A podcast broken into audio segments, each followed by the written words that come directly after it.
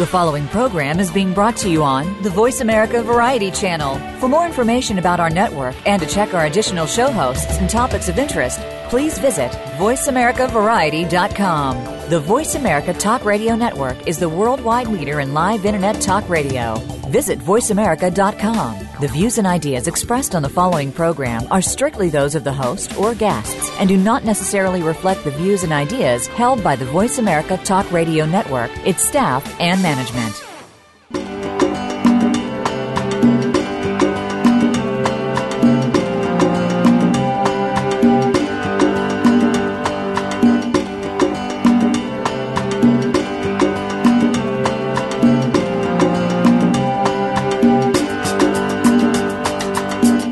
Save our wildlife, save the environment, save our world. It all starts with a little knowledge. Welcome to Our Wild World with Ellie Weiss. There is so much that's being done and can be done with help from specialists and marginalized community groups to you. We'll discuss the future of Africa, the wildlife, and the people, and show you how it affects the entire planet. Now, here is Ellie Weiss from the Wild Eyes Foundation. Welcome to our wild world. The world is dealing with an unprecedented spike in the illegal wildlife trade, threatening to overturn decades of conservation gains. Wildlife crime is big business these days and dangerous. Run by entrenched and embedded international networks and cartels, wildlife is trafficked much like illegal drugs and arms. Poaching of elephants for ivory and tigers and lions for their skins and bones is but a small part of this network. There is a lot more to it as countless other species are overexploited. By its very nature, it is almost impossible to put real monetary figures and value on the illegal trade other than the slippery slope of fallout and repercussions of impending extinctions. With my guest today, Will Gartshore, we're going to get a better understanding of the bigger picture and the threats we face from wildlife trafficking. Will's expertise is U.S. government relations and is World Wildlife Fund's lead congressional liaison to the overall issues of wildlife crime and trafficking and what the U.S. government, our Congress, and the administration is doing about it. Will has been closely involved in the discussions around the U.S. national strategy on combating wildlife trafficking, the President's executive order from this past July, and a number of State Department activities, among this, amongst them the security and intelligence communities on the illegal trades illegal trades ties that's a, a, a tongueful to mm-hmm. transnational organized crime groups so without further ado i'd like to welcome will gartshore Thanks so much, Ellie. It's great to be here. It's a pleasure to have you here. I know you've been traveling and been a very busy man, so thanks for sneaking this one in here. My pleasure. So I'd like to start. Um, I'm going to let you wing with this today a lot. Um, I'm knowledgeable on what's going on, but you have a whole lot of knowledge that is, will educate me. So how about um, you give us a little background about how you came to be with not only the political arena of wildlife trafficking and trade specifically, and World Wildlife Fund? Uh, well, I've been with WWF now for about just uh, under seven years. Um, and I initially came here, I've always been uh, engaged on, on, environmental issues, I've always cared about them. Um, and about 10, 15 years ago, I started doing a lot of writing work uh, around environmental sustainability, um, uh, sort of corporate responsibility on the environment, um, as well as on climate change uh, issues. Um, and I knew I wanted to work for uh, a credible, you know, important environmental organization, um, especially on international issues. Uh, and so I was lucky enough to, to come work for WWF. And initially, um, I came on board um, really because of my, my, my writing skills and uh, and more from a communications angle, I suppose. But I came on board with the government relations team, and very quickly I was uh, I was being sent to the hill to talk about stuff. So um, I sort of stumbled into the the lobbying world, as it were.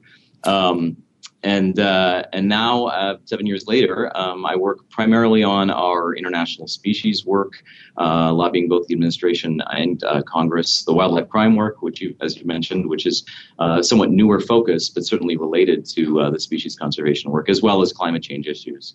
well, this we could talk for hours. I mean, our wild world focuses on just about everything you talked about. the one aspect we haven't gotten into very much is this whole political side because it it does become political.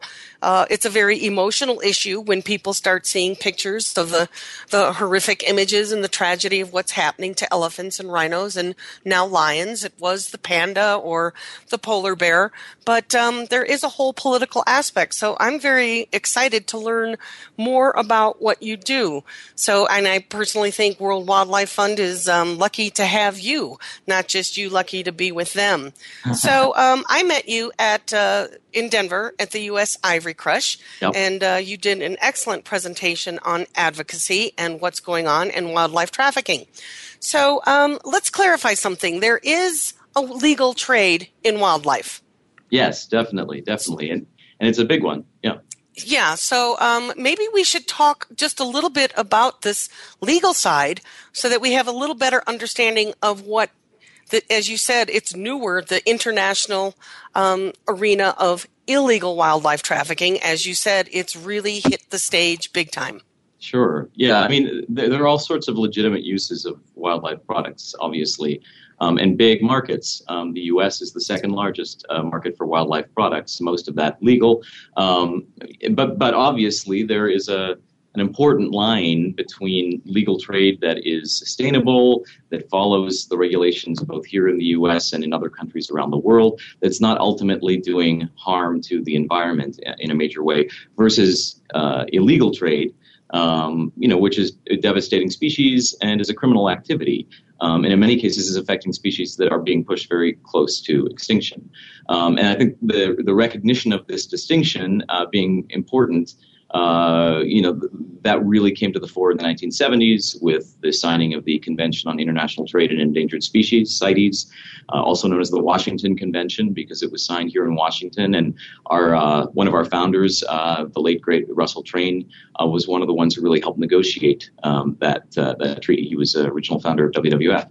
Um, and that I think that treaty really established that it was very important to distinguish between legitimate forms of trade forms of trade that needed to be well regulated to prevent the um, trade from becoming a threat to the survival of species, and then trade that was illegal and unsustainable, um, and and where it had, had, perhaps been legal in the past, populations were being affected to such a great extent that they were in decline and therefore needed to be put in a special category uh, that would prevent trade um, in uh, in those species or their parts, because trade itself was a driver of extinction, and that's that's not true for um, for all species. Trade is not the primary driver for all species, but for some species, um, it is. And I think what you're seeing now with this surge uh, in uh, in the poaching crisis in wildlife trafficking is that species that even 10 years ago, for example, like African elephants, which looked like they were you know on the on the road to a pretty good recovery from the previous poaching crisis in the 80s, um, are now being hit as hard as any. Uh, and, and trade is the main driver, illegal trade is the main driver now of the declines in those populations. So, thank you. That was great. I did not know about the uh, Washington uh, Treaty. I didn't know it was called that also. Thank you. I've been educated today. Um, so I'm going to throw in a question here that we we didn't really discuss earlier. Not that this is scripted or formatted for our listeners. This, we are winging it most of the time, but uh, there is a huge. This goes back to what you were talking about: trade in species. And um, we typically think these species as animals. There is trade in plants yep. and uh, and and other biota. Uh, think of the supplemental market and all these uh, herbal uh, replacements. But um, with the surge in animal rights and animal welfare, that every living being, uh, usually uh, focused on animals, has the right to live and should not be traded, should not be killed for our needs. Mm-hmm. Does that provide a, an emotional sticky wicket for you? Well, I think different groups obviously take um, different opinions, uh, different positions uh, on this issue. There's a spectrum from you know animal rights to animal welfare to conservation. Um, you know, and then even you get into the issue of, of sportsmen uh, groups uh, like you know Safari Club and others that um, believe in conservation, but also believe in you know making use of those animals. Um, and when you look at local populations around the world. WWF is an international organization, and different countries take different approaches to this as well. Um, you know, some countries put um, wildlife off limits. Other countries recognize uh, indigenous communities have sustainable use of wildlife. Um, you know, and so it's a, it's a sort of nuanced um, set of approaches, and different groups coming down in different places. I think that there's always an emotional angle to this. Uh, I think WWF's position is that we're about conserving these species um, you know, in, per- in perpetuity, uh, to preventing extinctions, to making sure that these animals are sustainable, uh, that the populations um, are, are steady or growing, uh, and that we aren't seeing the kinds of declines that we're, we're seeing around the world. So we're really focused on ensuring that you have the survival of these species for the long term. Very well answered. I appreciate that. Um, so, how do we know when exactly when this wildlife trade escalated into a crisis? Uh, we all know it's been going on for a very long time, but mm-hmm. what was the trigger point that made it a capital letters crisis?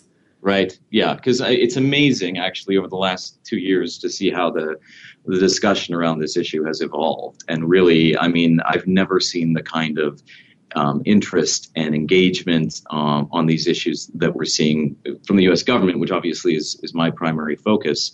Um, you've always had folks who've been very engaged and interested in the issues, but but you know now it's um, it's amazing the consensus around this topic because it's become such a crisis. And the first sort of um, warning signs, I guess, that, that we were getting uh, at WWF maybe three four years ago um, we're coming out of South Africa, really, um, where we started to see these rhino poaching numbers ticking up significantly year to year. Uh, at first, it seemed like an aberration.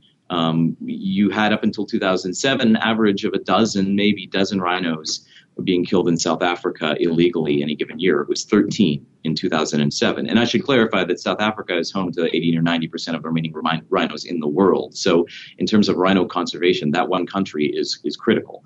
Um, but after 2007, 13 rhinos uh, were poached, and then the number just started to tick up dramatically year after year after year. So that this um, in 2012 it was 668 so that was a 5000% increase in just five years in terms of poaching. And this past year in 2013 it was 1004 so that was a 50% increase over the prior year and a 7000% increase from 2007 that is just stunning. that's, that's alarming. That's highly highly alarming so, um, do you think it's once again I'm winging it based on um, the information you're giving me here? So, do you think the cartels um, found that they could just get away with murder, so to speak, and that they brought attention to themselves, and thus this um, interest, especially by the U.S., not only the world with WWF and other organizations, but we're going to focus a little bit more on the U.S. Uh, interest in wildlife trafficking.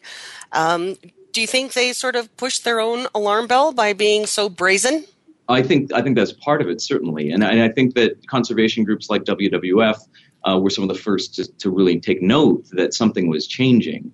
Um, I mean, in, in, addition to the the rhino numbers that we were starting to see, and which we really started to talk about uh, in earnest uh, in my conversations on the Hill with the administration, at the the, the exact same time, this is um, in 2012, you had the worst elephant massacre on record, um, you know, that, that, we're aware of uh, in Cameroon, in northern Cameroon, in a, in a park called Bouba Njida, where in um, February and March of 2012, armed horsemen from, we assume, probably southern Sudan crossed over much of, you know, Central Africa to northern Cameroon and slaughtered around 350 elephants possibly more in the course of just a couple of weeks, which represented over 50% of the remaining population in that park, which was one of the you know major strongholds in the country for for um, forest elephants.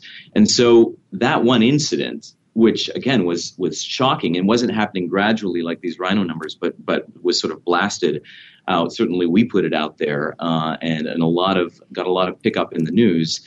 Um, and all of a sudden, people really started to take notice and say, "What's going on here?" And our experts from Africa, you know, would tell you that, that you know they've been working there since the 70s. There've always been these um, during the dry season. You'd have these poachers, um, uh, you know, from from uh, the northern regions come down on horseback um, and and go elephant hunting, but they'd come down with spears.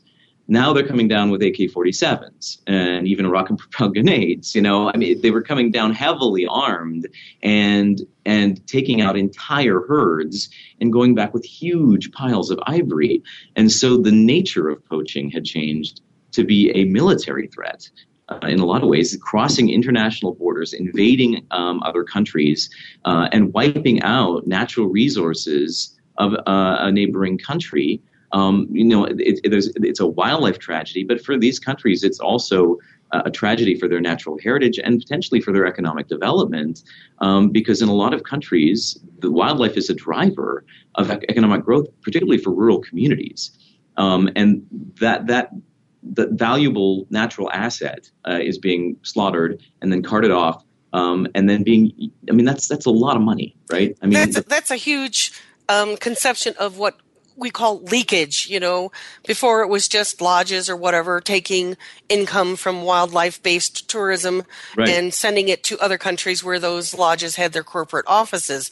But now this really focused on actual, real, um, tangible losses to these countries. So that must have um, also triggered uh, the international and the U.S.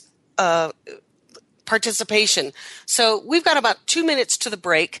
So I'd like to get started on how this uh, alarm bell and coming up and the triggering that this is unprecedented, how World Wildlife Fund and you in particular got the U.S. government involved. And then we'll pick up after the break with the actions and uh, unprecedented actions, I'd say, that the U.S. is taking. So how did the U.S. start to take notice of this? What work did you do to bring this to our political attention? Right. So we recognize, based on everything we've just discussed, that this wasn't just a conservation issue anymore, right? This is an economic de- development issue, it's a foreign policy issue, and it's a national security issue because you know that the guys who are taking that ivory and heading back to Sudan or wherever, it's going nowhere good. Uh, and the and the funds that are, are being generated by the selling of those products based on the prices that we're seeing out of uh, out of East Asia because of the increased demand, that's generating a ton of financing for um, for really bad guys. So WWF, as a global network, not just in the U.S. but but internationally, launched a campaign called Stop Wildlife Crime, uh, and that is that sort of set us on the road to where we are now. Well, this is incredible. So, we uh, once again for our listeners, we're talking with Will Gartshore, the congressional and U.S. governmental relations with uh, working with World Wildlife Fund. So, you're going to want to stick with us, and we'll be right back after the break.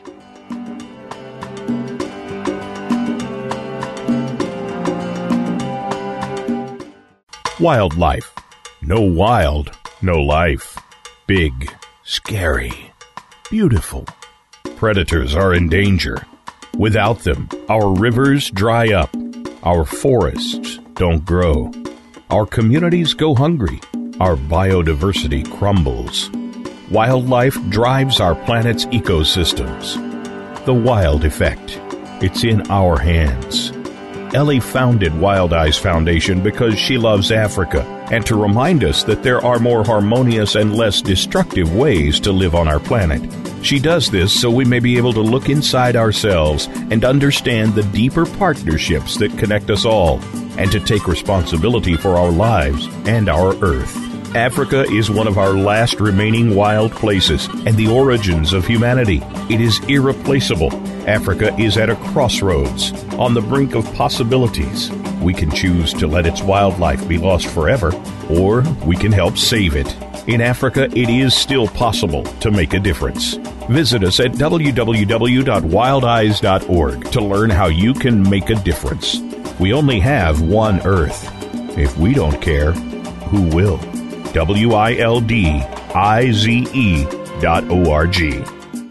Family caregivers face some tough challenges every day in caring for a partner, parent, child, sibling, friend, neighbor, or even coworker. You are there to provide the care that these people need after everyone else has gone home. Family Caregivers Unite with Dr. Gordon Atherley will provide you with a social networking experience.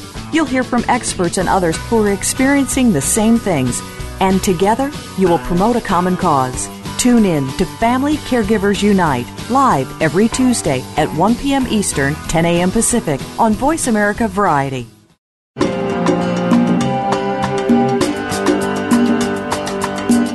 You're listening to Ellie Weiss and Our Wild World. We want to hear from you. Call into the program at 1 866 472 5788. That's 1 866 472 5788. If you'd rather send us an email, please send it to wildeyes at wildeyes.org. That's W I L D I Z E at W I L D I Z E dot O R G. Now, back to our wild world welcome back to Our Wild World with my guest, Will Gartshore, Congressional Liaison with uh, working with World Wildlife Fund.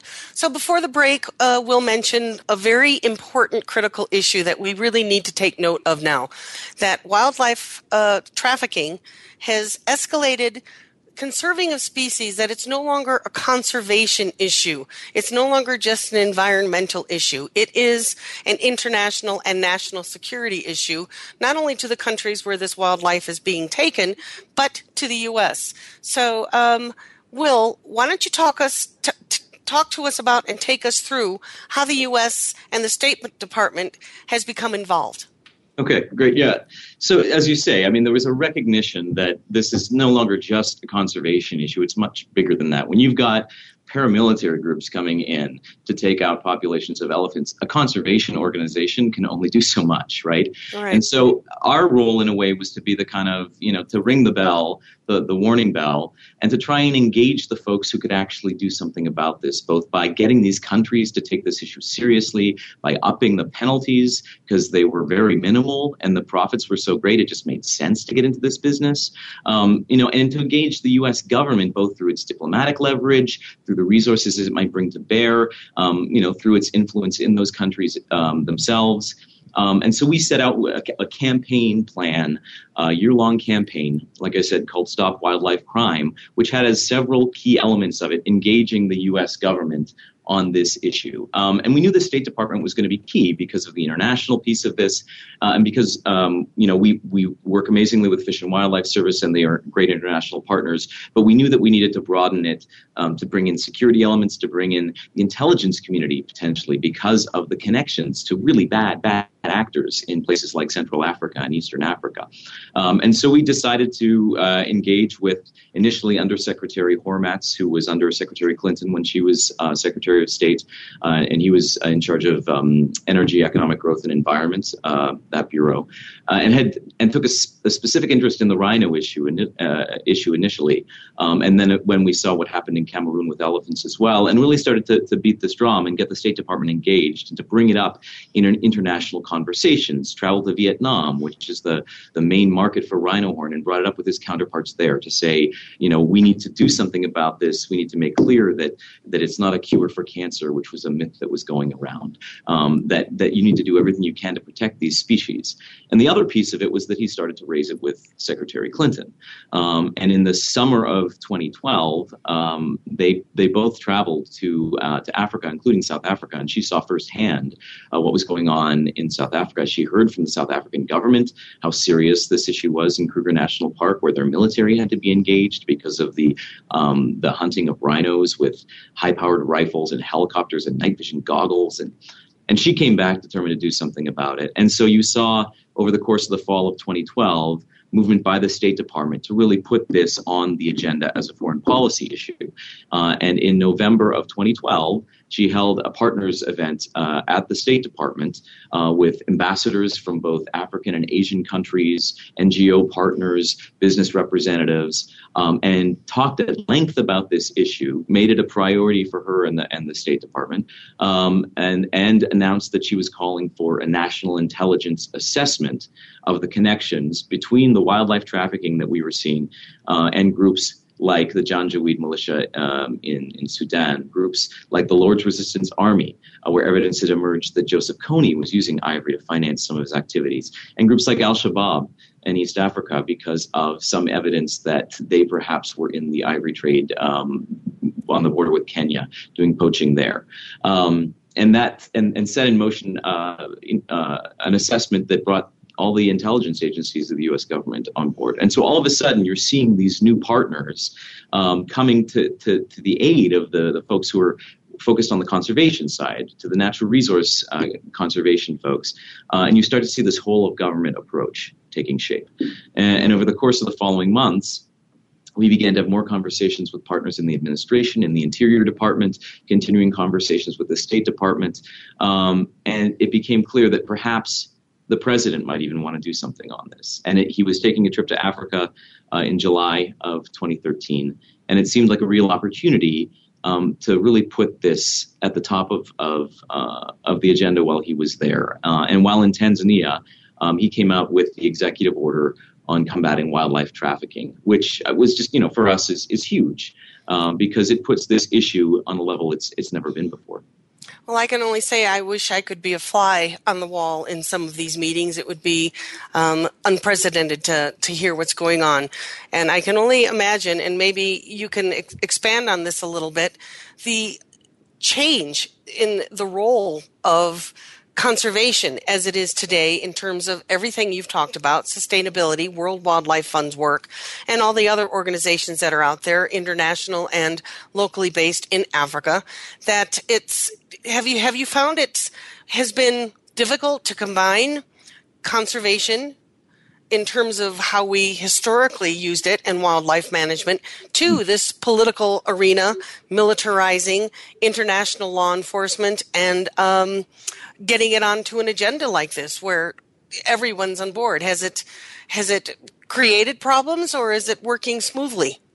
Well, I mean, I think the way that that we envision it is that there is core conservation work that continues, right? The work that we've done forever is is good, solid work, and we've made significant progress. The problem is that this new threat is actually undermining all of the success we've had through our conservation work uh, in places like Africa with elephants. And so you have to continue to do the bread and butter conservation work that is is our forte, right? And that is uh, other groups like us, um, you know, and those agencies that have worked on these issues for a long, long time need to continue to do that work. You have to keep on monitoring populations. You have to keep on working with communities on human wildlife conflict. You have to keep on educating and doing outreach and creating models of conservation that work for local people, um, because those end up being the preventative medicine for the next crisis. But at the same time, we have a whole new set of actors who've you know gotten into this because you know maybe yesterday it was cocaine or you know or or arms but today it's like hey you know the big bucks are in rhino horn or the big bucks are in ivory so let's move into this trade.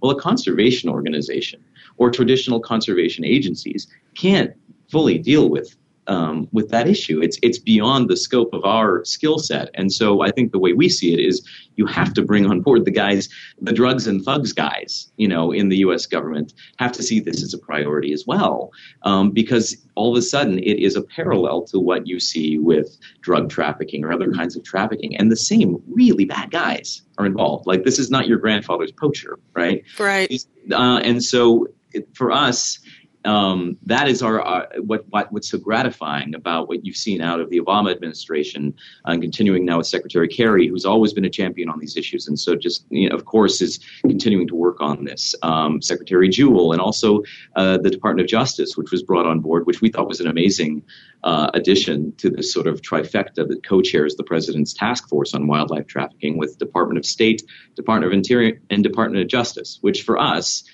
since we came at this as a crime issue, stop wildlife crime, is key, right? Because absolutely. It's, it's being recognized as a criminal activity and a huge one.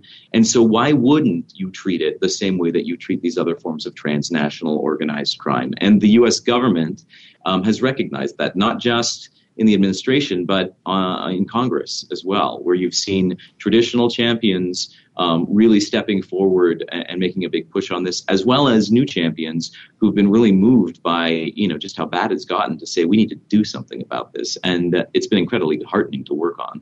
So um, this would be a really good time to help us understand what the executive order is, Obama's executive order, right. and um, and how that partners into the Clinton Global Initiative. As you said, this is really taking the world stage. So help us understand exactly what those two uh, initiatives are. Great. Um, so yeah, so they're sort of at this point parallel initiatives because um, the president's executive order uh, in, on July 1 of uh, last year um, called for the establishment of a uh, presidential task force on wildlife trafficking, whose first task was to devise a national strategy on wildlife trafficking, um, and that that task force include, included 15 or so government agencies. So it wasn't just Fish and Wildlife Service, Department of State. And uh, this is within the U.S. Within the U.S. Okay. Correct.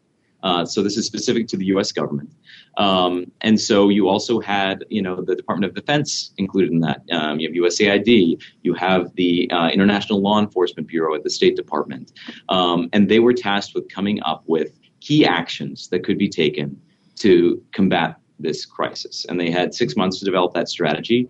Uh, the president also called to, uh, for an establishment of an, uh, a panel of outside experts, an advisory council um, that could help with the development of that strategy and feed in information from groups like our own, from former government officials like uh, former Deputy Secretary David Hayes, who was instrumental uh, in working on the executive order while in office and now is one of the co-chairs of the advisory council now that he's no longer with the administration.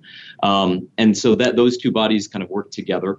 Uh, but with the task force doing the heavy lifting to come up with a strategy, which was released uh, in mid-February, um, just to just over a month ago. Um, and so, at the same time, with uh, um, now former Secretary Clinton um, having left office, uh, she this passion which she developed uh, while at the State Department for um, for this issue, uh, one of the first big international issues she decided to champion out of office was this uh, and continued to engage. Her daughter, uh, Chelsea, also now um, a huge uh, champion on this stuff. And they decided to bring it to the Clinton Global Initiative last September um, as one of their key uh, priorities. And so they assembled a number of groups, including WWF, um, to sort of pool commitments on elephants specifically. Um, she just decided to focus largely on the African elephant um, issue.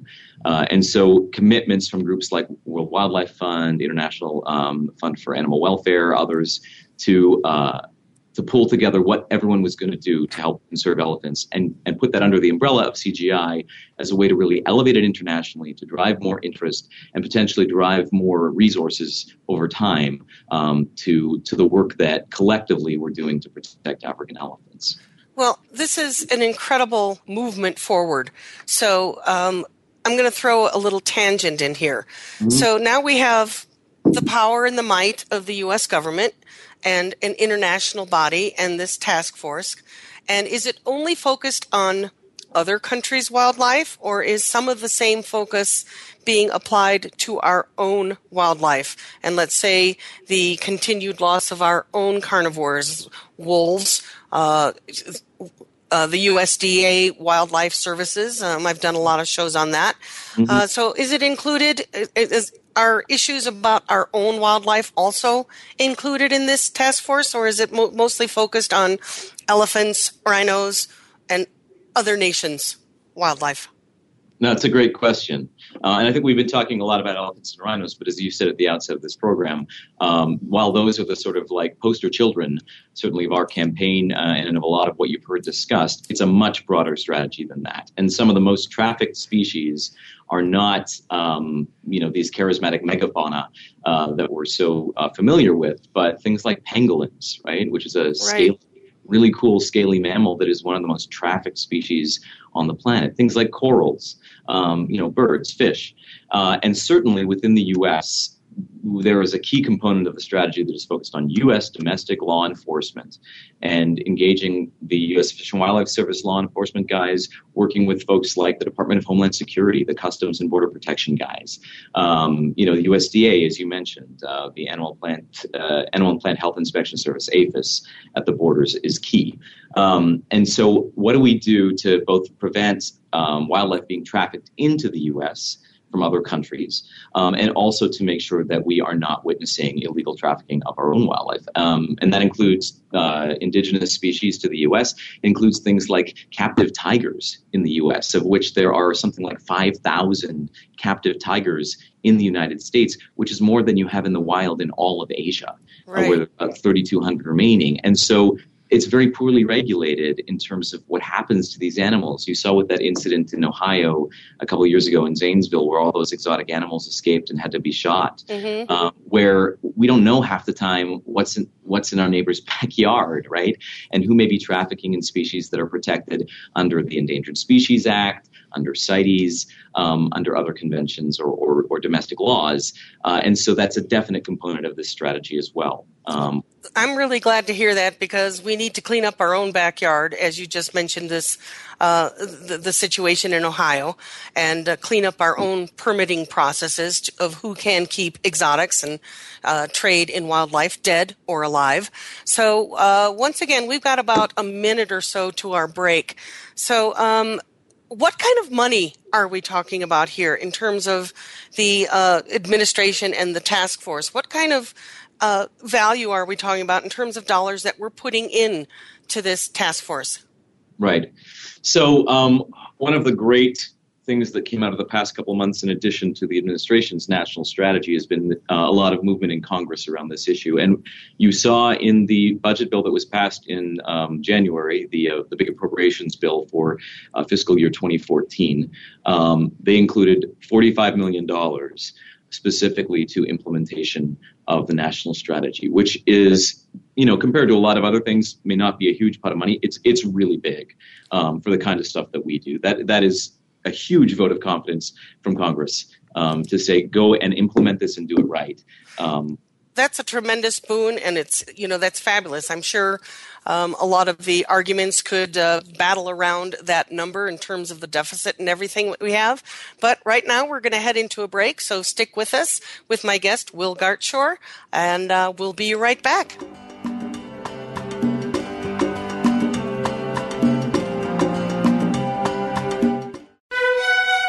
Museums are great places to work and wonderful places to visit. But are they essential? How can we improve our museum practice so that museums remain vital and essential players in society? Listen for Museum Life with host Carol Bossert, where each week we'll discuss timely and topical issues of concern to the museum community. Museum Life can be heard live every Friday morning at 10 a.m. Eastern Time, 7 a.m. Pacific Time on the Voice America Variety Channel. Wildlife. No wild, no life big, scary, beautiful. Predators are in danger. Without them, our rivers dry up, our forests don't grow, our communities go hungry, our biodiversity crumbles. Wildlife drives our planet's ecosystems. The wild effect. It's in our hands. Ellie founded Wildize Foundation because she loves Africa and to remind us that there are more harmonious and less destructive ways to live on our planet. She does this so we may be able to look inside ourselves and understand the deeper partnerships that connect us all, and to take responsibility for our lives and our Earth. Africa is one of our last remaining wild places and the origins of humanity. It is irreplaceable. Africa is at a crossroads, on the brink of possibilities. We can choose to let its wildlife be lost forever, or we can help save it. In Africa, it is still possible to make a difference. Visit us at www.wildize.org to learn how you can make a difference. We only have one Earth. If we don't care, who will? W I L D I Z E dot O R G.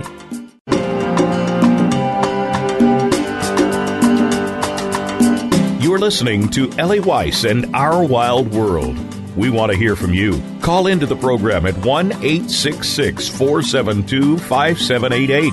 That's 1 866 472 5788. If you'd rather send us an email, please send it to wildize at wildize.org. That's W I L D I Z E at W I L D I Z E dot O R G. Now, back to our wild world. And welcome back to our wild world with my uh, fascinating guest, Will Gartshore with WWF and the Congressional and U.S. State Department liaison. So for our listeners, what I'm hoping that you'll get out of today's episode is that as we've said previous during this program, this is not just about conservation and loving animals and environmentalism anymore. Uh, the trade in wildlife traffic and the illegal trade, legal and illegal trade, has become very, very big business. So Will works very closely with the U.S. government and our various law enforcement agencies, but even more so the political side. So right before the break, we were talking about the uh, Obama's executive order and the Clinton initiative, but let's take this a little closer to what is actually happening in our Congress. Sure, yeah. And as we were talking uh, about just before the break, um, you know, you just saw this um, this funding bill for for the government that included new, uh, this this money, forty five million dollars. Um, for, for fiscal year 2014 to implement the national strategy and to combat wildlife trafficking and poaching. And I think this says a couple of things. One, you know, I work on a number of issues for WWF, um, and not all of them do you have bipartisan consensus on. Um, but this is one that you just, no matter who you talk to, they get it. And part of the reason that you're seeing that, um, you know, as as vocally as you've ever seen it before is, as you said, um, people get the conservation needs, right? They want to save uh, wildlife like elephants or rhinos. They recognize that no matter what side of the aisle you're on. Um, but once you recognize that the trade in these species uh, the illegal trade, which is valued at something like eight to ten billion dollars annually, just the illegal trade. Um, and then if you add in timber and fish on top of that, it's more like twenty billion dollars annually. And people realize where that money is flowing they say, well, this isn't just conservation. This is this could be funding the guys who are trying to do harm to you know to Americans and, and to our country. Um, you know, and it's in, impacting everything we're trying to do um, in terms of development in places like sub-Saharan Africa. If you, you if you are trying to build tourism economies that are being undermined by violence, corruption, and the eradication of wildlife, and so uh, you've seen champions like his longstanding champions like Ed Royce of California, uh, Republican in the House, um, Tom Udall of New Mexico, Democrat in the Senate, um, and others uh, like Kay Granger of Texas, um, Republican in the House, Senator Coons of Delaware, uh, Democrat, um, who are coming to the fore and really together through their collective efforts, um, raising the profile of this issue um, with longstanding champions like uh, uh, now Secretary Kerry um, uh, at the State Department, uh, and really putting it on the map as a foreign policy uh, priority and bringing it up when they can. You've seen numerous hearings on this, um, going back to 2012 when then uh, Chairman Kerry of the Senate Foreign Relations Committee had a hearing on the elephant massacre and what we were seeing in terms of trafficking, um, to most recently House Foreign Affairs hearing that Chairman Royce called on the connections to security. Um, and you're seeing efforts to not just you know fund, provide resources, um, you know make sure the agencies can help other countries do what they need to do, but also moves to tighten up our own domestic laws. Uh, there are some uh, discussions about um, potential legislation to make wildlife trafficking what's called a predicate offense to other serious crimes like money laundering and smuggling and racketeering. That's already already true of drug trafficking. So that if you traffic in narcotics automatically these other serious um, laws can be brought to bear to make sure the penalty fits the crime. That hasn't been true for wildlife trafficking. And so a lot of the time the fines are minuscule compared to the amount of money that can be made in this trade. So it's not a disincentive. And we've been pushing WWF um, since we launched our campaign to say this is a, an easy fix to U.S. law. If you just put wildlife trafficking in the list alongside these other forms of trafficking, trafficking, recognizing the amount of money that's in it, all of a sudden these really important law enforcement tools can be brought to bear by people like Fish and Wildlife Service law enforcement so they know that it's going to be taken seriously if they catch a guy who's smuggling in wildlife. Um, and if they, they bring him to court and he's convicted and sentenced, he's not just going to get a you know a couple uh, thousand dollar fine or a slap on the wrist, but he could go to jail. And you're seeing um, there's a big operation called Operation Crash that's being led by Fish and Wildlife Service law enforcement now for the past couple of years on a rhino horn trafficking ring right here in the U.S. Uh, it's included a number of foreign nationals, and there have been numerous convictions, uh, and folks have been sentenced as part of that crackdown. Um, and you're seeing this really serious effort now uh, on this issue um, with not just Fish and Wildlife Service, but as I said before, Department of Justice really heavily engaged in this now. Um, so Congress is recognizing that and seeing what they can do to provide the tools that are needed um, to make sure you know the law enforcement guys can do what they need to do to help um, end this and prevent the U.S. from being a place where uh, wildlife trafficking, either whether it's a transit nation where the the goods are flowing through here uh, or money is flowing into U.S. bank accounts. Um, I mean, that's another big piece, getting the Department of Treasury to be able to go after illegal financial flows that's tied to wildlife trafficking and the profits from it um, because that's a huge way to take down these international networks, these criminal networks. This has been absolutely fascinating and highly enlightening and educational, which is the goal of this show. And uh, hopefully, um, our listeners, those who love animals for animals' sake, but that this is a much, much bigger issue and that it's finally taking um, its rightful place on the stage in terms of the crises that we are meeting, in terms of all the tipping points that we're facing uh, climate change, environmental degradation, you name it. It's all coming together and it really is all interconnected. So tell me a little bit what is the Global Environment Facility and how does that work and how is that tied into this? Uh, so the Global Environment Facility, also what we call the GEF for short, um, it's it's the biggest funder of international uh, conservation I- in the world. Um, it's uh, it's um, assists governments and other non uh, non governmental agencies in development, implementation, and management uh, uh, uh, of, of these projects. WWF is um, is now a it's one of two non-governmental organizations that have become a project agency um, for the GEF, um, and the GEF funds climate change work. It funds um, uh, protected area work, marine conservation work, work on global fisheries. Uh, but they've also started to look at funding efforts on um, anti trafficking, on wildlife trafficking. Uh, and so WWF has been working with them to design uh, potential programs. It's a new area uh, for them, but they are, as I said, the largest public funder uh, of environmental protection um, globally. Um, so they could be a very important player uh, on this issue, in addition to all of the amazing work that they do um, on, on environmental conservation writ large around the globe. So, just for the heck of it, from reading through the WWF website, I'm going to throw out some numbers here. Um, WWF became a project agency, as you said, in November of 13 to the GEF.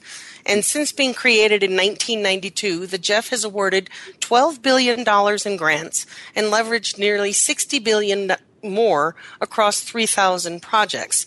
So, do you think there is any fertile ground there for conflicts of interest or corruption uh, or uh, anything along that line? And where does this money come from? Uh, so the GEF is an, uh, an intergovernmental um, organization, right? So it's created and is funded by countries that that give a certain amount uh, annually to the GEF, uh, which it then disperses through its its projects. So it's apolitical. Correct. Okay. Yeah. And it's yeah, and, and it's it's it, again, like I said, it's it's funded multilaterally by um, by countries, uh, and, and, it is the the facility the facility the facilitator um, for channeling that that collective funding um, to environmental conservation projects globally.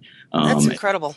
Yeah, so it's it's uh, it's an amazing tool um, that's been been, been created um, and uh, and does excellent work. But it, it is, as I said, it's it's you know it's under um, it's funded directly by governments like like the U.S. provide funding to that on an annual basis. So let's bring this a little closer to home, not necessarily the U.S., but as a result of this increased awareness of wildlife trafficking and the crisis facing elephants in particular and rhino, there's been two really big meetings.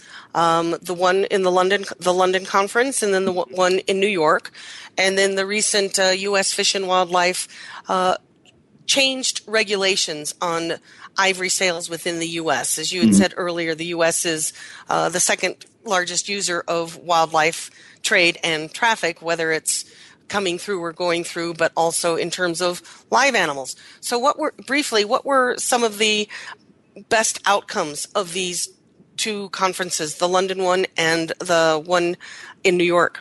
In, in New York, you're referring to the CGI conference? Yes. Yeah. Um, so the London conference was again, I mean, another amazing um, event, and it came actually. The national strategy in the U.S. was released, I think, on February 14th, and I think the London conference opened on February 15th. So it was a very big week uh, for this issue. And were you there? Uh, I was not. No. Um, one of my my colleague Leigh Henry was at uh, the initial conference, which happened in May uh, last year, to get uh, which was the first London conference to to prep for this summit that happened. But um, WWF uh, it's you know we're not just in the U.S. We're an international organization, and our U- UK office was uh, very closely involved in, in all of that, as well as our international office out of out of Switzerland. So we definitely had a presence there.